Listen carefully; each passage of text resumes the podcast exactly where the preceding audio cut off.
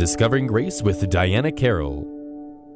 It has been said that the book of James was most likely the oldest book of the New Testament. James is writing to churches that have been scattered because of persecution. His primary concern in writing this short epistle was the church's unity and how sin fractured it. The people were showing favoritism in the church and dishonoring the poor, giving special attention to the wealthy. Were these poor people believing and feeling, Am I acceptable to God? How much do I need to do or obey to become good enough? Have I adopted a list of do's or don'ts to make me acceptable?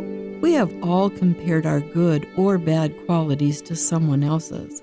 This is called comparative righteousness or judgmentalism. We are all guilty of feeling superior at one time or another. We have esteemed ourselves more significant than others around us, and in our hearts have said, At least I have not committed that sin. This response is not biblical. We must look past the person we are judging and see the cross where Jesus died for our sins. A performance based person might ask, Am I accepted because I have done this good deed or not done that sin?